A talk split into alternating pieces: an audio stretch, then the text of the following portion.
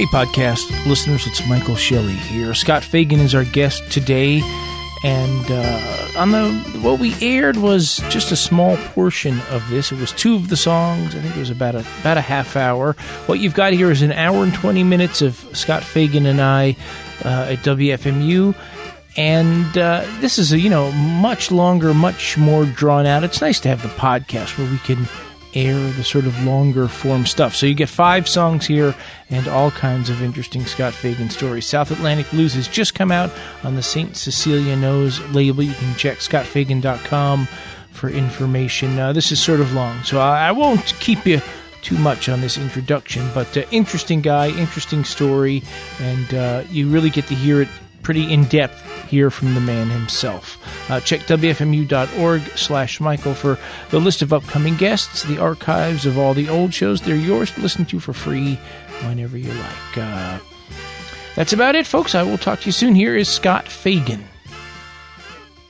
All right, we are up here in Studio B, and Scott Fagan is my guest. It's it's been a long journey for you to get here, both metaphorically and literally. I know you had some path train problems this morning, but I'm really pleased to, to to hear you. Uh, your record, South Atlantic Blues, was just re released for the first time. It originally came out, I think, in 1968. And I was telling you just a minute ago, I saw it in the in the bin upstairs and I popped it in the CD player. And, the, you know, the very first song really, really hit me. You know, just. Uh, uh, just the way, the sound of it, the presentation of it, what you were saying, the performance of it. It's very fully committed, and it and it kind of has that line that I love so much, which is pop music, but presented with a little bit of a twist to it. And uh, and so uh, I'm happy it's been re-released, and I'm happy it brings you all the way here. And uh, welcome to WFMU, and good morning. Well, thank you. I'm I'm very happy to be here, and. Uh, um, I want to say hi to all those folks that have been waiting for me to show up at WFMU for these many years. Um, WFMU, um, for the longest while, was the only station playing my stuff in the state. Uh, apparently, they, they play it more overseas. But uh, um, and I hear from listeners, WFMU listeners, uh, oh, they played South Atlantic Blues. Oh, they played In Your Hands. Oh, you ought to get over there. And but um, I'm nice. here now, and I'm saying hi to them, and uh, and I'm thanking them for their grace and their patience. Uh, so, as I said, this was just uh, re-released on this label. Well, it'll be released on the twentieth. On the twentieth, Saint Cecilia knows. Uh, I think you know it's going to air is? after the twentieth. Do you so. know who Saint Cecilia is? No, who is it? The patron saint of musicians. Oh, excellent. Well, perfect. Uh, uh, this was just re-released, and I was telling you that it, it, came. It has a nice booklet inside, and I was reading your story, and it's a, it's a quite interesting story, just full of drama and, and twists and turns, and there, lots of opportunity uh, for you not to be here today. You know, along the way, uh, and here you are. So I want to talk about that a little bit. First of all, where were you born? Um, on 52nd Street in New York City um, in the time that it was jazz heaven. Yeah. My pop was a tenor man, tenor saxophone, and a singer, a great, great singer. Um, and he um, he came up uh, um, sitting in with uh, with who they call Prez, that's Lester Young, and uh, and Lady Day, that's Billie Holiday, or Eleanor Fagan, as we refer to her. Um, so, my mother was a jazz baby, a modern dancer. My pop was a young uh, bebop tenor man, singer, and um, so I was born right there and and grew up in and amongst uh, creative people. And so you end up moving with your mom first to the Virgin Islands. Is that right? Yes. At um, what age? Early on. Um, Four or so? I was five. Four or five. Yeah. So why is the first question? Well, she and her twin sister were both modern dancers and wanted out of what they call the rat race. Um, there was an arts colony um, in St. Thomas, uh, Virgin Islands, that uh, had been started by Camille Pissarro who was the father of Impressionism. Um, so folks had been there, painters, poets. And this is the late 1940s, right? It's Well, this is 1950, 1950. uh, but Camille Pissarro is uh, is 1850 or something. But you moved down there in 1950. So was it a beatnik scene? What was the? What did it feel like? Very bohemian. On the other hand, but the, the St. Thomas in particular has been uh, a crossroads uh, of the world um, for many, many hundreds of years. It is uh, the best natural harbor in, in the West Indies, and that was very important uh, in, in shipping days, sailing days particularly. Um, and and it is very multicultural. It always has been, and it is. So if there's a bohemian scene, there's also um, a classical European scene. There's also culturally um, English folks and, and Irish and Scottish folks and and a large colony of uh, of French people um, left over from Napoleon's um, army. And is that all in music there? Is that It when is. it went back then? It is. Can you remember first hearing music down there? Well, I can, but there's also uh, uh, the African influence, the Calypso influence, the Spanish Caribbean influence. I do remember music. I remember music uh, from my very, very earliest consciousness. Was it a good? So this atmosphere sounds, you know, it's certainly it's certainly escaping the rat race. Was it as a kid? Did you feel secure at that time down there? Was that Monetarily secure? any any? I don't know how kid, you know. However, in your head, your your little kid head. my little kid head. Um, my little kid head was uh, very much distracted by music. My mother was alcoholic and became more and more acutely alcoholic. She married seven times. Um, many of those were local uh, people of color, alcoholic men. So I grew up in a, in a, in an extraordinary mix of beauty and and violence, of the greatest sort of natural affluence and uh, and desperation. Um, but that's the way it is, and that's the way it naturally was, and uh, and and the work I do um, naturally comes out of that. When uh, when I was very young, we had to flee St. Thomas and wound up in um, Puerto Rico, a place called El Fanguito. Why'd you have to flee St. Thomas? Uh, bill collectors and such alcoholic folks don't pay the bills uh, often. Um, So you wind up in Puerto Rico. Yeah, there's a photograph in the liner notes of the place where you live, the neighborhood El Fonguito, El Fanguito. and wow, it's Yeah, it it's it's unbelievable Yeah, how something. how crazy. I mean, tell the folks what we're talking about. Um, well, El Fanguito was the is a, was the number one slum in all of um, Spanish America, and that's saying a lot. Uh, certainly in the Spanish Caribbean. Um, it was built on a mud flat, and uh, and you build houses out of uh, tin cans, flattened cans, and cardboard, and there wasn't much uh, plastic around in those days. Uh, but um, any and everything you can, a scrap of wood, this, that, and the next thing, and and and many of those folks were aspiring, but um, but alcoholism is fairly rampant in in that population, certainly then also.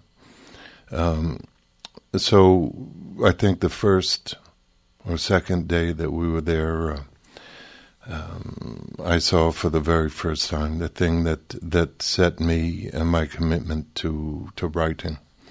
I saw um, young, naked young children um, digging stuffs out of garbage cans and and putting it directly in their faces, in their mouths. Beautiful little girls, beautiful little boys uh, you know, and I was not much older than they were, and we were in difficult circumstances, but not that. Um, and so I thought to myself in that moment, Jesus, if the people in America knew about this, they'd help. I know they'd help. And uh, I got to tell them about it. And that idea um, found a, a, root in my soul. And and um, and so when I write stuff, I mean it. When I sing, I mean it. That's why I sound like I mean it because I mean it. Yeah, you sound committed. You're fully committed to your lyrics. So, were you playing a guitar? Was there? Were you writing songs at this point, or thinking about it? Well, that is the first time I thought about writing anything, and uh, uh, the hardest thing, really, um, I think I ever did, is learn how to write good, well constructed song. When's the first time you actually ha- started to learn an instrument? Um, well, the instrument is the vocal. I I began to sing very early on. Um, I had uh, stowed away on uh, two separate airplanes when I was 16 to come to America um, to uh, to begin my recording career, and um, I thought the plane was going to. Uh, I was on an Eastern flight. Thought it was going to Miami, um, but it wound up in Baltimore. How do you stow away on a plane? I mean, these days it's it's two. obviously I a different story. But twice, my my grandfather stowed away from Ireland to get here and end, end up in Australia. And, uh, wow! Uh, and they sent him back. And Man after me own heart. And there. he did it again, and he finally got to New York. Uh, how do you? I mean, do you just walk on like you own the place? Or? Well, that's how I, um, the first airline was Caribair, uh, which uh, was a airline out of Puerto Rico, um, and it was in St. Thomas. Um, and uh, that one, I just jumped the fence. They were announcing the flight, and I just jumped the fence and uh, and uh, walked on the plane and sat down next to a, a lovely young soul. Um, and I was a fairly lovely young soul myself. And I said, I'm not stowing away. if anybody asks, tell them we're married. and she said, okay. Oh, why not? Uh, Scott Fagan is our guest, and South Atlantic Blues is the record. I think this is a great time to hear a song. If you wouldn't mind favoring us with something. I'd like to favor you with the song that I wrote for that girl, but I never did write a thing for her. Still time. Yes. She'll be the next one. This is the song uh, you referred to earlier, In My Head. Black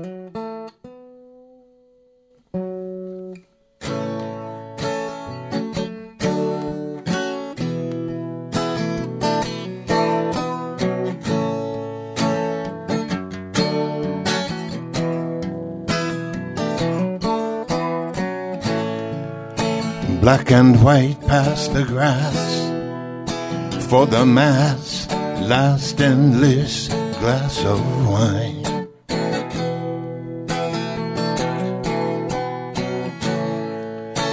Somebody's eye man is watching the high man walk down the line.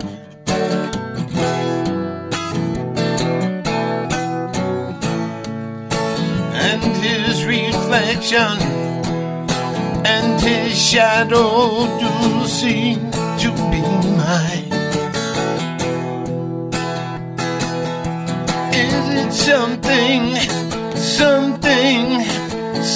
something, something said?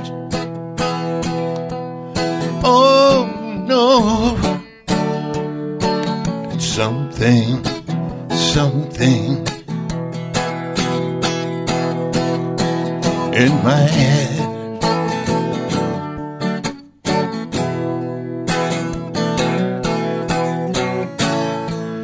The city street show cracks like a storm, and so I wonder.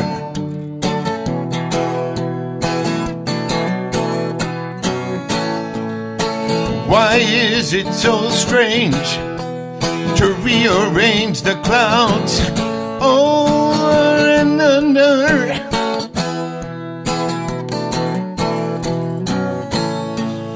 Myself and I have always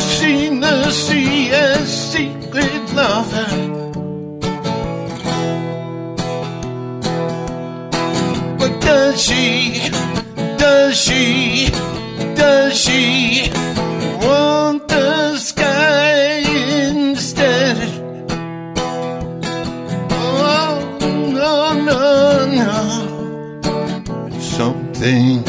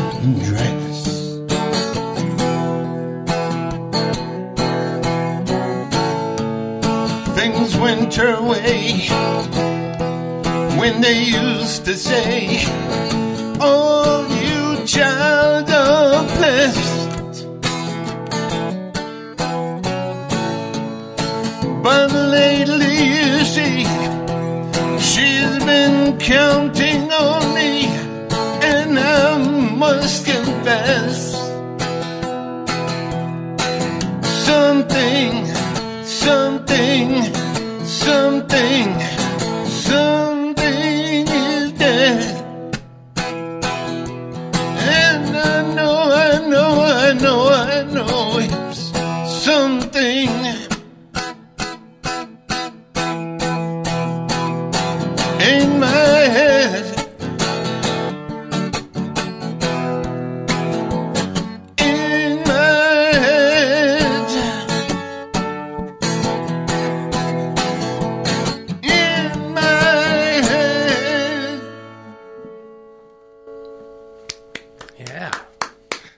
Fagan is here, and that is the uh, the lead off track from South Atlantic Blues, uh, just recently re released. Wow.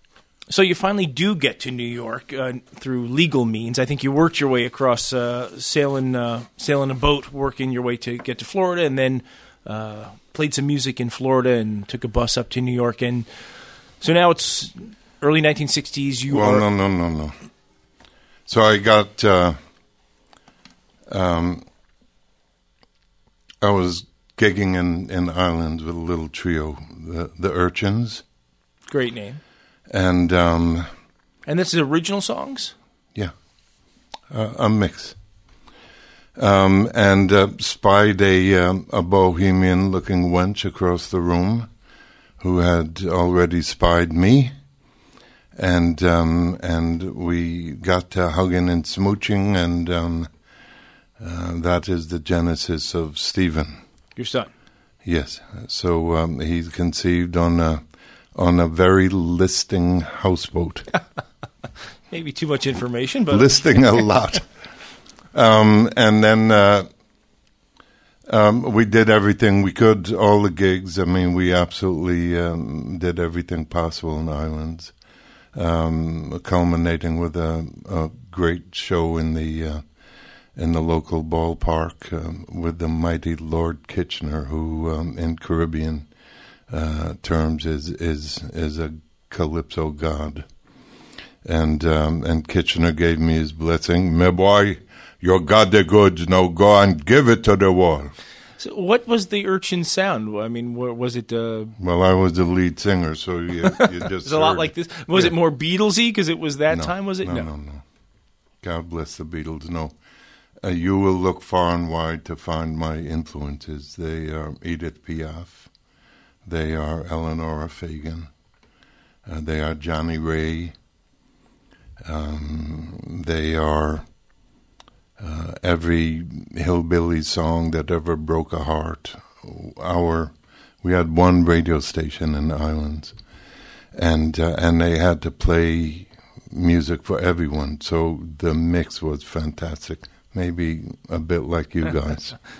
So there was martial music, there was uh, classical European, there was uh, Broadway show tunes, there was Jibaro music coming from Puerto Rico and Cuba.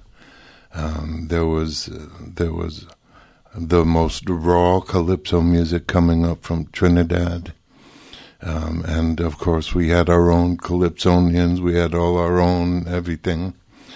Uh, and there was rock and roll, and and rock and roll. Uh, there was a, a, rock and roll show for maybe an hour a day, um, but uh, but most of it came fuzzy in and out, in and out in the late night. You'd have your little transistor radio, and you'd and you'd hear song magic. The you'd hear you'd hear the the marching song of of what we viewed as as a revolutionary generation, fading in and out from New Orleans, from North Carolina, from Chicago, from New York. It was fantastic. Anyway, so um, naturally, uh, any set of music uh, was impacted by all of that, and and uh, I think you can see that that. Um, you know, it's the English that rediscovered uh, South Atlantic blues. So the first reviews are all referenced by English writers. So they say David Bowie, but uh, uh, David Bowie is no influence of mine. I, I, think I've been recording before David. Um, and Donovan, God bless him, beautiful writer. Catch the Wind, I still do a, a medley of Catch the Wind, just beautiful.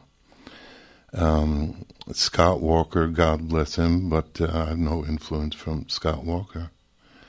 Um, and and other English folk that they relate to. Well, Scott sounds like, but uh, but doesn't sound like he's reminiscent of, and you know, people say these things, so we have a, a frame of reference. But uh, if you don't know Lord Kitchener or the Mighty Sparrow, then uh, then you wouldn't recognize that influence or you, Lord Melody. You hear all of them on WFMU. The, uh, well, the and um, and Lucho Gatica, who was a great uh, singer out of uh, Ecuador. Okay, so you're playing in the Urchins. Yeah. You meet this girl, and how do you get to New York City? Um, she goes back to the states. Uh, I I get a gig um, as a bilge rat on a sailboat uh, called the Success a 50 foot uh, sloop, and uh, and we sailed up. Uh, um, my friend and I, two bilge rats. This sloop had was on the last leg of an around the world tour. Um, and um, there was this Irish captain and his two little girls, uh, a ten-year-old and an eight-year-old, and they needed uh, crew to help. And so we signed on uh, left at dawn on July the 2nd, 1964, sailed down to the harbor. Um, a lot of folks say I should have sailed east, uh, but I sailed west, and um, east because uh, they think that the English would have received me in a positive way. Um, and uh, a month and a half later, arrived in Coconut Grove, which was a fairly hip place down in South Florida uh, was singing in a in a place called the House of Pegasus in Fort Lauderdale, and uh, and a group of young girls formed a little Scott Fagan fan club, and scraped up fifty dollars and gave it to me to go to New York. Uh, the the liner notes for the CD say that you arrived. I'm paraphrasing. You That's arrived okay. in New York City with 11 cents. I did. The first stop was to go see Doc Pomus, and he signed you to a contract on the spot. Um, I had one telephone number, and I had 11 cents, and uh, and I called that number, and that number was Doc Pomus. Artsy friends of my mother's had passed the number along the, of a guy who a friend of a friend of a friend's cousin's wife's uncle um, wrote songs with sometimes, and he was certainly somebody in the music business. So call him. So I did. And he said, "All right, well, um, come on over." So I went over. He was uh, living at the Forrest Hotel on 49th Street and Broadway. That's directly across the street from the Brill Building. Uh, come on over. So I went over there and uh, he said, All right, let me see what you got. And so there's a piano bench. Doc had polio and, and didn't have use of his legs. So he's sitting in the middle of this enormous triple wide bed, uh, wrapped in a sheet. And he says, Let me hear what you got. He's naked otherwise, right? Yeah, yeah, yeah. Um, so there's a piano bench. Sit there. I sit there, and I sing him three songs. And at the end of it, he says, "Okay, tell you what I'm going to do. I'm going to assign you to personal management, and I'm going to assign you to my production company. Go downstairs and tell them to give you a room. Come back here and let's get started." Yeah, and you had one cent in your pocket. Uh, Well, and and you know now I had a hotel room. yeah, it's just an amazing, uh, Yeah, it was. Uh, amazing situation. Did you see the movie uh, Inside Llewyn Davis? no. An interesting movie about uh, it takes place Yeah, I know. I know. and there's a character kind of based on Doc Pomus in the movie. So they say, Yeah. or Herb Gart, Huh. who was also Who crosses your path of mine. Yeah. soon? Yeah. Uh, okay, so you, I'd like to see the movie. it- I, I don't I- dismiss it. I, just- loved it, except for the I last bit. That's all I'll say. I don't want to ruin it, but I loved it otherwise. Um, But So- that was an interesting time, man, in the village. It, it was really something. y- so you you start working with Doc uh, Pomus and Mort Shuman, who's Yes. his his partner, a little Yes. bit younger and closer to your age, Yes. and they're you know Is all this in the liner notes? a lot of it is yeah. Well, well, well, well. Then why does anybody gonna interview me in the future? what do you think, Matt? There's always more. There's always more. There is. There's. There's a lot more. so you're you're working with Doc Pomus, and they're writing songs, and they're they're from that old school where they are always working a deal and a single for this label, and they've got a lot going on, and they're managing it. And uh, was that like? Uh, was watching that all go on, coming from you know the Virgin Islands in a totally different life. Was that a mind blow, or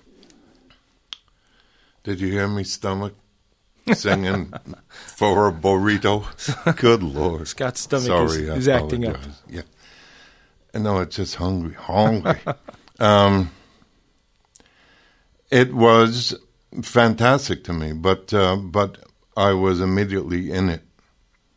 Um, it wasn't watch this, Scotty. It was come here, sit down. We're working on this. Uh, uh, very early on, I wrote a tune with Doc and Mort called uh, "Cry Till My Tears Run Dry." Irma Thomas uh, yeah, recorded it. I just saw her a couple couple of weeks ago. She didn't do that tune, but it's a great record, Yeah, it's and a good one. I'm sure we'll play it on this show. So, with those guys, you recorded a few sessions for a couple of different labels. Nothing happened until Bang Records put out uh, a 45 by you, but you already were doing a lot. You were you were real busy, and uh, your first sort of. Uh, success, you know, professional releases are coming out, and then you kind of eventually part ways with Doc. You're playing in the village, and like you said, your new manager comes and sees you and says, according to the liner notes, uh, "You'll be as big as Elvis." And Six months, Six I'll make you kid. bigger than Presley. uh, And I manage Buffy Sainte-Marie, Oh, he says to me. And and uh, the bigger than Presley was interesting, but the Buffy Sainte-Marie part. maybe you can meet sold Buffy. Sainte-Marie. So tell Good me, Lord, maybe meet. No, I was signing with her expressly for that. Ah. Do you are you familiar with Buffy Sainte-Marie? yeah, a little bit, sure. Oh my God, what a beautiful looking soul she was. Yeah. Just beautiful. So tell me about the, you're playing in Greenwich Village. I mean, it's such a uh, a story time in in the you know there was just people playing sets and sets and clubs, and there was that time where this thing was exploding, and there was kind of still a square world and a, a hipper world, and they were kind of intersecting. And where were you? I What don't know about square and, and hip intersecting. I don't know about that. What what what do, what do you know? Tell me what, what you saw, what you felt. It had nothing to do with squares and and hip intersecting. I mean, from time to time we would stagger against a square wench, God bless her, and she would throw her arms around us. But people were curious, you know. Uh, newspapers and magazines were writing articles about what was going on there. Maybe not exactly understanding it from the perspective of of a performer. Certainly, you have a, a wonderful enthusiasm for for this. does that mean I disagree? wonderful. What is? No, no, uh, no. It would have been great if you'd been there. Uh, Um, I would wish I could. Yeah.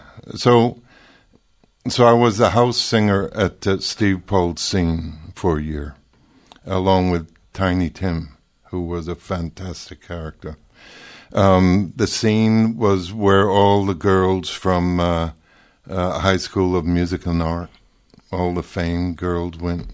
Geez, good Lord, they were beautiful and fantastic, and and I liked them, and they liked me, and so I was at the scene for a year. Uh, we didn't get paid. Um, you were paid in kisses and and and uh, macrobiotic rice. How did you pay your rent? Or well, you have no rent. Rent. You slept on couches. Uh... No, with the girls. Lord, that's the trade-off. They love you. You love them. Um, I, I had no earthly idea about how to pay rent for many years. Um, and then I began, uh, you know, uh, well, I'm jumping ahead. Anyway, so I'm. So Buffy St. Marie's manager comes in and says, I'm working at the Cafe Gogo uh, for $5 a night alongside Richie Havens and Jimmy James and the Blue Flames. Jimi Hendrix yeah. later. Yes. Soon, though. Well, it was. Were they Jimmy great? James. I mean, I've heard that that was a great band. I mean, that just. It was a great blues band. Um, Jimmy was great, absolutely great. Chas Chandler and, and the English kicked him up nine or ten levels, but before that, um, he was a funky dude that was just master of the instrument. Um, but uh, but we were all underfed, so the energy level is fairly low. You're eating macrobiotic rice and and ice cream sodas. Uh, you could have all the ice cream sodas you you wanted, and and whatever chick you could convince to have compassion on your miserable soul and and um, macrobiotic rice. And um, and at the time I was living at the Earl Hotel, which we went from hotel to hotel, uh, young writers, singers. Uh, one cheap hotel after the next. What does cheap mean? How what what was a week in a hotel those days? Thirty-five dollars. Oh wow! In New York City, wow. forty. That's amazing. Fifty. For a nice place. Yeah. yeah, for the Roger Williams, which I also lived at. Man, I was I lived in every one of them. Um, anyway, yeah. So Herb comes in and he's going to make me bigger than Elvis in six months, and I'm going to get next to Buffy Sainte-Marie. So I immediately went back uh, to St. Thomas to just to stay connected. Um, and um, down the islands, and uh, Herb called me. I got a gig for you, Scotty. You got to get there right away. So uh, he sends me a ticket. I jump on the plane. It's 82 degrees, balmy, trade winds, lovely. I jump on the plane and get off in Sarasota, Saratoga, New York. Saratoga sounds right. Uh, the gig is at a place called the Cafe Lena, which was a great, great venue. I get off and it's 25 degrees below zero at the Cafe Lena.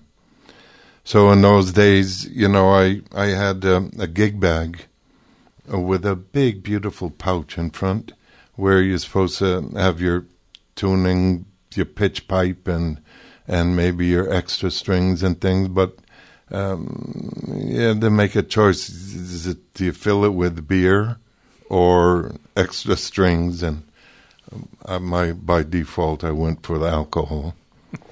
Um, so I'm up at the Cafe Lena in what's called the green room. The green room for is, is the warm up room. I'm in the Cafe Lena, and it's time for me to go on. Um, there, about half the windows in the place were broken because uh, the local townsfolk didn't like this progressive hippie joint, um, and they'd thrown rocks through the windows. So I opened my beer to tune up that was my tune up in those days. And the blasted things are frozen solid, solid. Anyway, uh, I had one of the greatest nights of my life there. Uh, um, two young lesbian women from, I think it's Swarthmore College is, is in that town.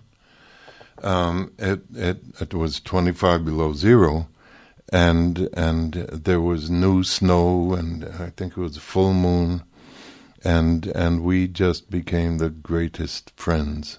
Nothing beyond that, just heart to heart friends, and we played in the snow and and explored the town and just played all night all night long. I'll never forget them. It was just the most wonderfully touching and tender night. 25 below zero. so we we stood close to one another. yeah. Uh, do you think you could uh, play us another song, maybe something that that night went over gangbusters? I'll remind everybody Scott Fagan is our guest, and South Atlantic Blues is his new album.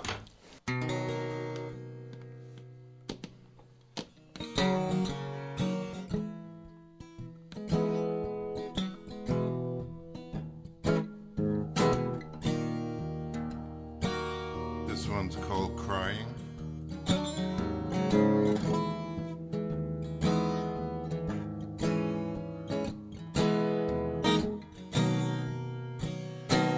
Crying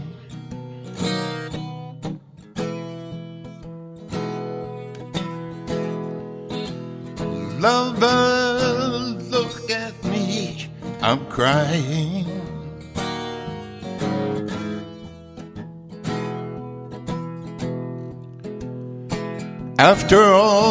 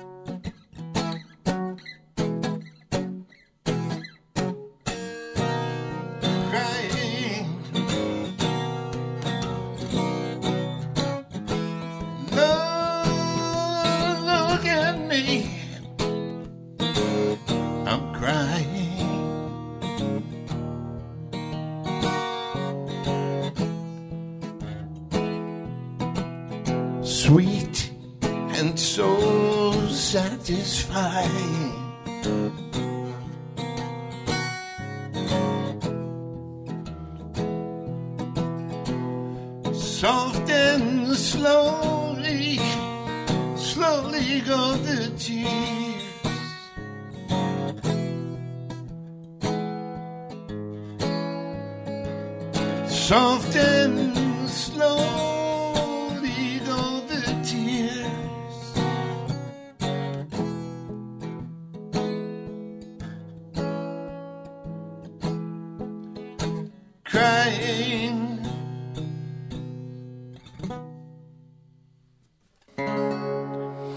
One's called Mademoiselle.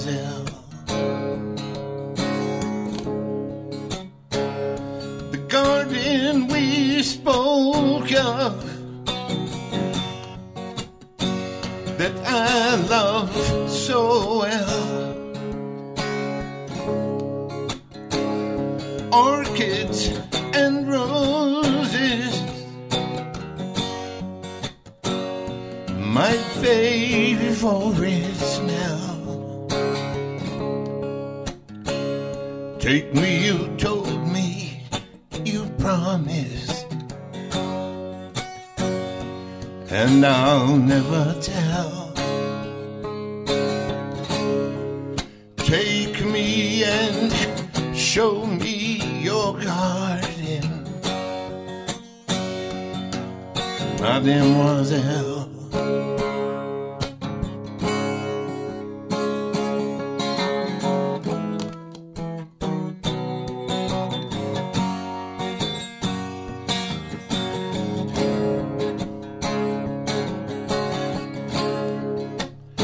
Yes, I know there are kings and princes.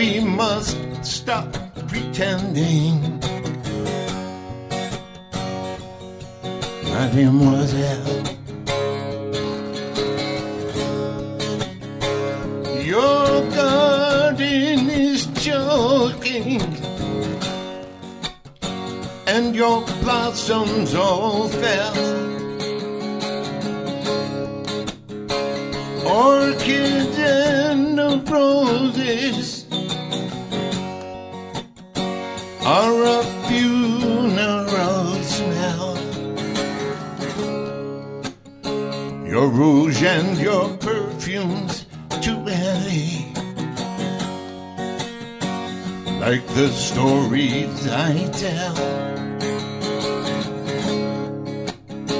We've got nothing to sell, and I'm sorry. Mademoiselle.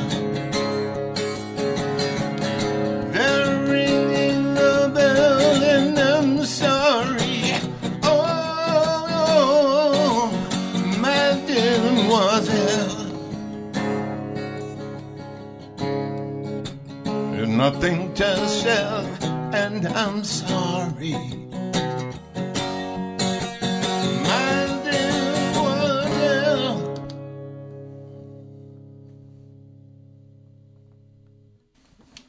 Scott Fagan is our guest.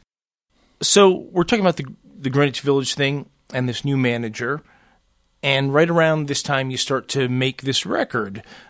What were the expectations going in to to making it, and who's the the sound of the record is really appealing to me. It, it has a real clean sound, but there's a lot going on, and there's interesting choices of of uh, instruments that kind of back up the melody or provide counter melodies. And it's clearly arranged, but it's very loose as well. It has a nice middle ground of all of that. Who's whose doing was that, and what were your expectations for the final product? Well, Herb, um, who you know, I made some humor around uh, a little earlier.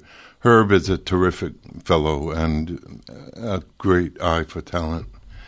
Um, and had he been more well capitalized, uh, things would be a different world. But um, Herb was the executive producer. Um, he he um, did the in, uh, to end, independent production. Um, we did it at uh, Musicore Studios, which was on 56th Street. A fantastic uh, engineer, Wiley Brooks.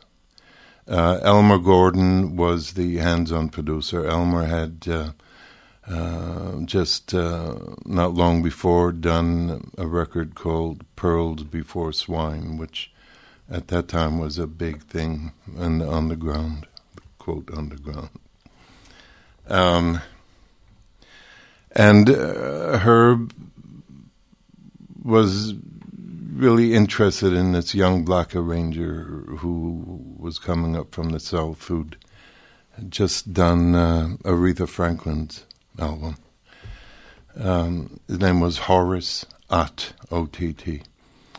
So Horace was young and and had a wonderful musical education, fairly straight laced, and and uh, so Herb put us together and uh, and uh, had a writing partner, uh, uh, Jose Kookoolis, interesting fellow. His mother was a Venezuelan, illiterate Venezuelan Indian uh, who'd married a Greek dude. So my partner's name was actually uh, Jose, Jose Silvio Martinez, but it was Joe Kookoolis. Anyway, um, so we got together with Horace and went over the tunes and worked up this, worked up that. Um, And did you feel good about it? Because hearing the songs now, good. you can hear these songs inside of what's on that album, yeah. but there's a huge production Yeah. on top of them. Well, I can't. I can't play all the horn lines and things. I can't. I mean, it's either do that or sing, and and and I default to singing. Um, it may be that um, if the record um, creates some activity, some gigs, maybe we can go out on the road with uh, and play the full arrangements, which would be great fun. But I look. I love to just sing with the guitar, also. It, it's fine. For me, it's the song, it's the singing. Um, anyway, so we had uh, interesting time. Um, we in one tune in particular, Tenement Halls. We had this free jazz section, Yeah. and In the middle of the song, there's a part where all heck breaks loose, sort It- of. yeah. it's a free jazz thing that we wanted to put in there to illustrate the craziness and the hopelessness.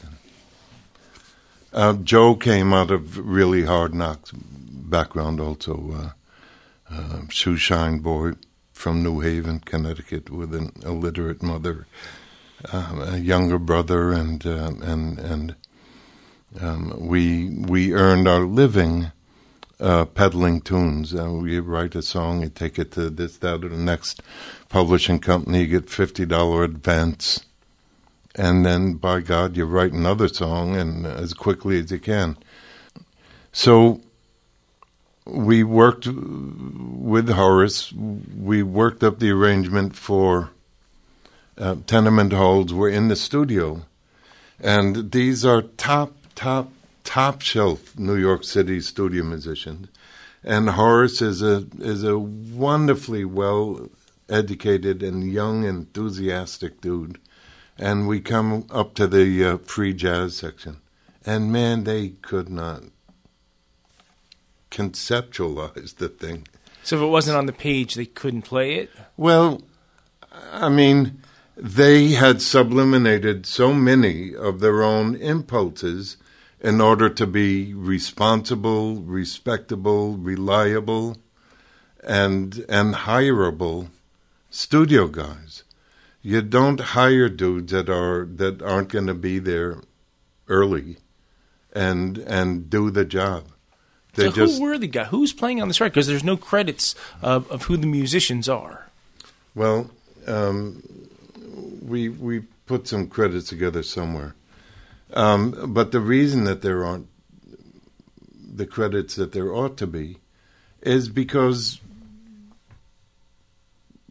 none of us ever assumed that uh, these guys were on everything. You know, like the Wrecking Crew out in L.A.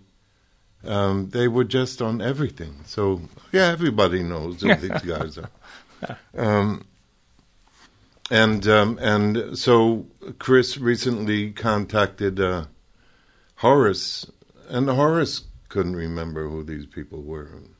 I'd see him. Uh, one of the first things Doc did was get me in the studio doing demos, so I so I'd be comfortable in the studio. So I'd be, I'd been seeing them. Uh, you know, I was doing all these vocal. Oh, the three tunes that I did for Doc at the foot of his bed are bonus tracks. Doc's daughter found recordings. Doc had said, Scotty, go record these songs. And, and Doc's daughter Sharon found them, and uh, so they're bonus tracks there. And and another um, one of the vocal demos that I did for Doc, I did many, many. They'd write a song, and and uh, Joe would produce it, and I would do the vocal. Uh, that uh, "All for the Sake of Love" is one of the bonus tracks, also. Um, anyway, so Horace didn't remember these people, and and I don't remember them, but but uh, it may have been Kookoolis' finest hour. Um, so Horace and they try and blah, blah. So Horace finally says, "You do it." and um, and so Joe and I were somewhat intimidated. These are the best players. I mean, all the rock and roll records that that that are most dear to your heart. These one of these guys was on it, if not more. Um, so uh, we held them in the highest regard you can imagine. But so we got them, and there's they blang, blang, and we had string players in there, and squang, squing, squeak, and Joe conducted them banging and carrying on, and we got uh, we got our little free jazz section, and, and uh, um, everybody was delighted at the end. Well, yeah, man, we did that free jazz thing. Yeah. so when the record came out, what uh, what happened? well, on Atco, by the way, big label, part of Atlantic. Yeah. Um, it was being held by Apple Records. This is not the computer folks. You know that, but some of your listeners may not know. Um, when Apple snagged that uh, Apple logo, th- there was a court case between Apple Records and and these upstart computer people. Anyway, so South Atlantic Blues and James Taylor's first album were being held by Apple to decide which would be their first release. And uh, and Peter Asher was the A and R guy. Peter's sister Jane was Paul McCartney's Honey Bunch. Um, and Peter loves James Taylor. Peter went on to produce most of, of all his records. Anyway, so while it's still there, uh, Jerry, um, what the heck's his name? Jerry Weinbaum? No. Uh, anyway, the head of uh, Verve Forecast says, "Oh, I want the record." Now, Verve was the number one uh, folk rock label. Um, I want the record, uh, and I'm gonna go be the new president at Atco and I'm to take it with me. So, um, so Herb had me sign with Atco, and uh, and Jerry never came to terms with Atco. He never signed a deal with them. So the record was at Atco, and with no champion. So the next guy, uh, Jerry Greenberg, came in, and and of course the other Jerry's pet project is the last thing he's going to promote. Um, so it it disappeared. However, um, Jasper Johns perusing cutout bins fell in love with this record. Um, and I, you know, I'm now I'm my partner Kookoolis and I are, are staff writers at Screen Gems, and we are writing soon, which was intended to be the follow up to South Atlantic Blues. And this cheery little voice comes on, phone rings, oh, my friend loves your record. By now I was signed to Epic and had just done a beautiful single for them called I Am from the, the man who cried I Am. Just a beautiful record, uh, particularly the arrangement by David Woods. David's father uh, was Harry Woods, the guy that wrote Try a Little Tenderness. And David was the guitar player for uh, Dave Van Ronk and and and myself. Um, Dave did these beautiful. Barry Kornfeld, who's another folky, a great guitar player, produced the uh, records uh, for Epic. We did two singles for them. Anyway, so I'm thinking he's talking about the Epic record, and uh, he says, "No, South Atlantic Blues. He he loves it, and he did it inspired him, and he did a piece of artwork, and we want you to come see it. He's having an opening." And I'm imagining um, some day glow canvas with chicken wishbones stuck on it, and watermelon seeds, and and some little place down in East Village, and East Village is not the way it is these days. Um, some little joint down there, but my mother, God bless her, had taught me to be polite. So I was polite to them, and pretty soon, oh, what's your address? I'll send you. I had already been exposed to fan mail, and I don't know what kind of fan mail you folks get, but I got some of the strangest. I mean, people would say, "Yes, in that in the third line in the second verse in South Atlantic Blues, in that space there, I know what you meant by that space. I know what you meant, and I don't like it. Yeah. And I'm coming to see you."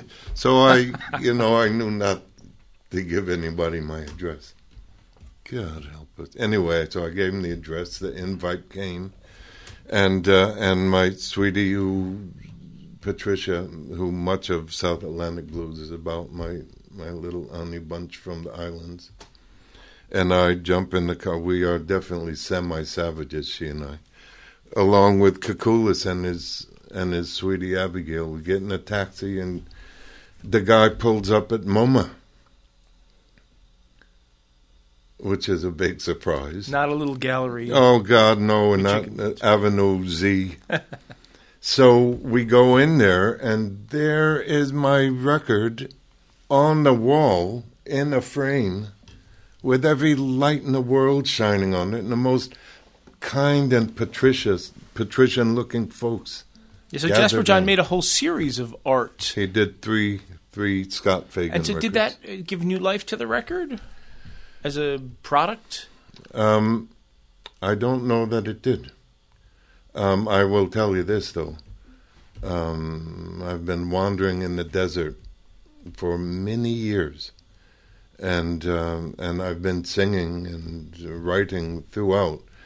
But uh, I was at UCLA in 1987, um, designing. I went to UCLA uh, to learn how to design treatment programs for chemical dependency to put one in place for the music business, uh, which I did. So I went to UCLA and, and designed this program and got it put in place, and and it became MusiCares. Anyway, so I'm out there. They don't know who what my musical background is. They every other if you're not a known musician you're a wannabe out there and and it, was it was really unpleasant tough. Um it, people use this guy's another wannabe blah blah. I don't want to nothing. I want to sing. Anyway so i would go to the ucla library to the art section pull out um, various histories of jasper johns and and look up my record just to remind me. Just it just meant the world to me. He- so I don't know that it sold any records, although I bet it will now Huh. because it's on the cover. Um, You say you were lost in the desert for a while, uh, not lost, wandering. wandering. Okay, uh, just uh, uh, a happy life in those in these intervening years of. Well, I have five children with four different mothers. So most of my life has been involved with raising children. I, I will tell you this I wouldn't ch- trade any of those children for a hundred million dollars. So if it was a question of Scott, more material success with your music or one of these children, I'm going with the Good. little one Well, certainly, uh, but it was tough. Yeah, it was out. It, you know, we it's been a long, hard, hard struggle. And my hope is that um, we can get some management and good agent in place here and, you mentioned and earlier for your son Stephin Merritt. Uh, didn't know he was. You didn't know he existed, or you didn't know who he No. was until the year 2000. Is that right? No, I'm I'm in. Uh, let, let me say this first. I'm talking to Stephin the other day. I said, "Yeah, so I'm going to WFMU uh, to play some tunes and and talk." He says, "WFMU, that's the best station in the world." Ah, well, that's nice. So that's what he said. The best station in the world. Wow, that's very kind. Yeah, God bless. He means it too. Anyway, so no, I uh, um, I'm in uh, um, Mississippi, Oxford, because um, the woman in my life at that time was going to Ole Miss, and we had a little one holiday, and we were in Oxford. Uh, previous wife called and said, "There's a kid on the radio saying you're his father. What's going on?" So, um, so it was Stephin on Fresh Air. Huh. Um, so I I called Fresh Air, and uh, they gave me a booking agency out of Chicago.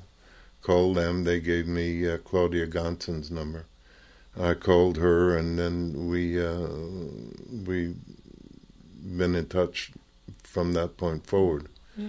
Um, What an interesting world. I mean, what a, it, it, it is fantastic world. So um, when I first heard uh, Stephin's stuff, I had the weirdest feeling. I mean, melodically, our stuff, I, from from my point of view, is is pretty similar. I mean, I I heard the stuff. I said, "Geez, I don't remember writing that." and why'd I go there rather than here? And did that song finished? So I had a, a really powerful subjective response to the tunes um, in a sort of proprietary way. Well, I did. I don't remember when I wrote down. What the heck? Anyway, uh, he's a great writer. He's a great soul. I think that Stephin views himself primarily as a writer that sings. I view myself as a singer that writes. Um, I think we'll do some wonderful work together sometime. Uh, That will be very interesting. Yeah. Uh, Scott Fagan is our guest. You can get more information at scottfagan.com, and the record is called South Atlantic Blues, and it is uh, just coming out on the St. Cecilia Knows label. And uh, thank you for visiting us so much. What a what an interesting story! Really, just uh, so interesting. And the record is is there to to to hear all of this because I do think your experiences are sort of on the on the record. You know, you can hear them in the songs and, and things. And and uh, thanks for coming. And I hope you'll play one more song for us. Well, um, I'm really happy to be here. And honestly, I think uh, you guys are the only folks that have been playing my tunes uh, for the longest while. Um, and and so many people that that love me love you guys. So Yeah. it's a pleasure to be here. Thank you. Thank you. Thank you for having me. So, In Your Hands is on. Uh, The South Atlantic Blues is also the opening song um, for Soon, the rock opera. And interestingly, uh, um, soon was on Broadway, but uh, but I was fired, and the original director and, and my co-writer were all fired and barred from the theater. Um, anyway, so the director Robert Greenwald, who's a fairly well-known activist these days, and I did it out in uh, California at the um, at the Pilgrimage Theater for the Center Theater Group, and and um, and it opened with me out on the sidewalk, uh, singing this tune, and so we have a little uh, little Wollensak recording of it, and people are throwing money in the in the, it's great.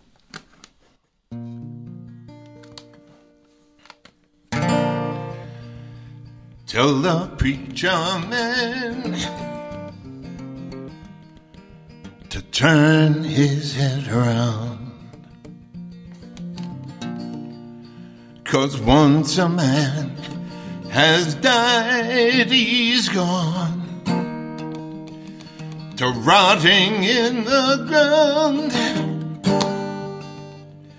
You've got to tell the man to stop his superstitious songs. Spread the news of glory in the new life we have found.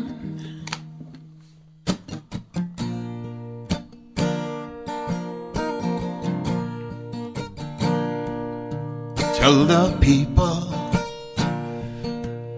man is dying while they pray. And the only life man will have is the one he's got today. Your brother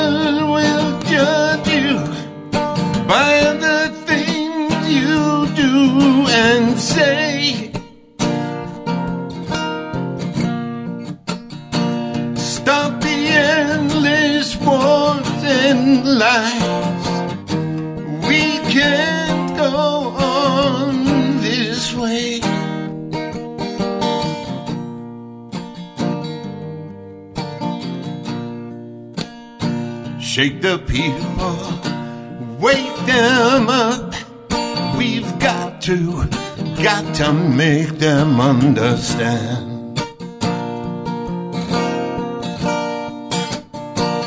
They are the gods. This is the heaven. Nothing has been planned. Stop the superstition. Truth is all we can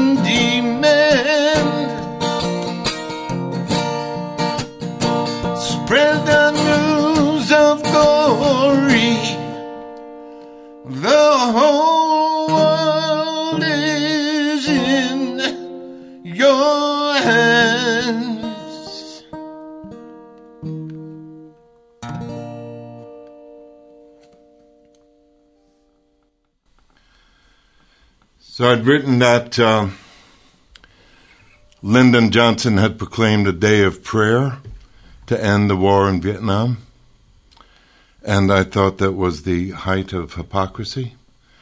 Um, I felt as though Lyndon uh, Johnson was putting the responsibility for ending all of this killing on on on the American people and those that that, that believed in prayer um, and and their God, whatever God that might be, when in fact uh, Lyndon Johns, uh, Johnson could have um, ended the war any morning in two seconds. Right, we didn't pray hard enough. That's why the war Well, didn't end. you yeah, know? exactly. It's on you. It's your fault. Yeah. And your son and your daughters are going and being maimed and killed, and it's your fault. So I wrote in your hands. Also, um, Chris Campion, who, um, you know, the whole resurgence of South Atlantic blues uh, started with an anonymous fellow out on the internet. Um, the internet of Jakarta Jive. Um, and he wrote the most wonderful things about South Atlantic blues and the artists attached to that. And pretty soon, this is years ago, um, people began discussion boards and blah blah, and and they were saying the most wonderful things. Also, you know, I have I have a small fan club in Czechoslovakia. There are some people in uh, in Rotterdam. There's some folks in Iceland. All that say, "When when are you coming to see us?" And I'm coming. I tell you. And uh, maybe now I'll be able to go see him. Hopefully. Anyway, so Jakarta Jive started this mumble and rumble, and then I get a, a call uh, from a fellow named Hugh Deller, saying that he wants to write a uh, article for an English uh, music magazine called Shindig. Before you know it, there's a five-page article in Shindig with photos and wonderful, kind article. And then I get a call from a fellow named Chris Campion, who says he has a little label and he's interested in talking with me about re-releasing South Atlantic Blues. So that's the genesis of the of the re-release, or in part, of course. It's only part of the story, but it's the part I know. This is called South Atlantic Blues.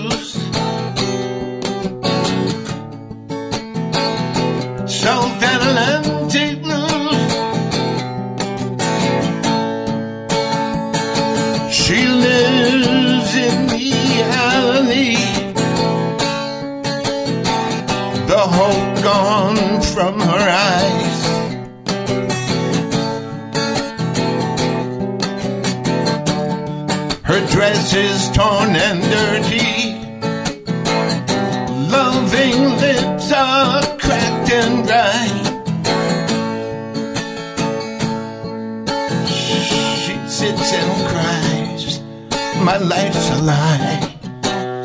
Her children think she's died. Her children think she's died. Say that's deuce. I've got news for you. South Atlantic blues.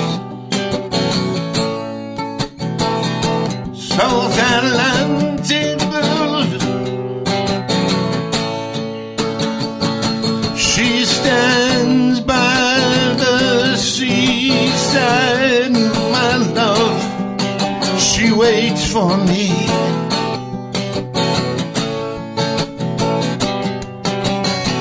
And I can't help her as she wonders. How long will it be? I told her once we would be free from Charlotte Amalie.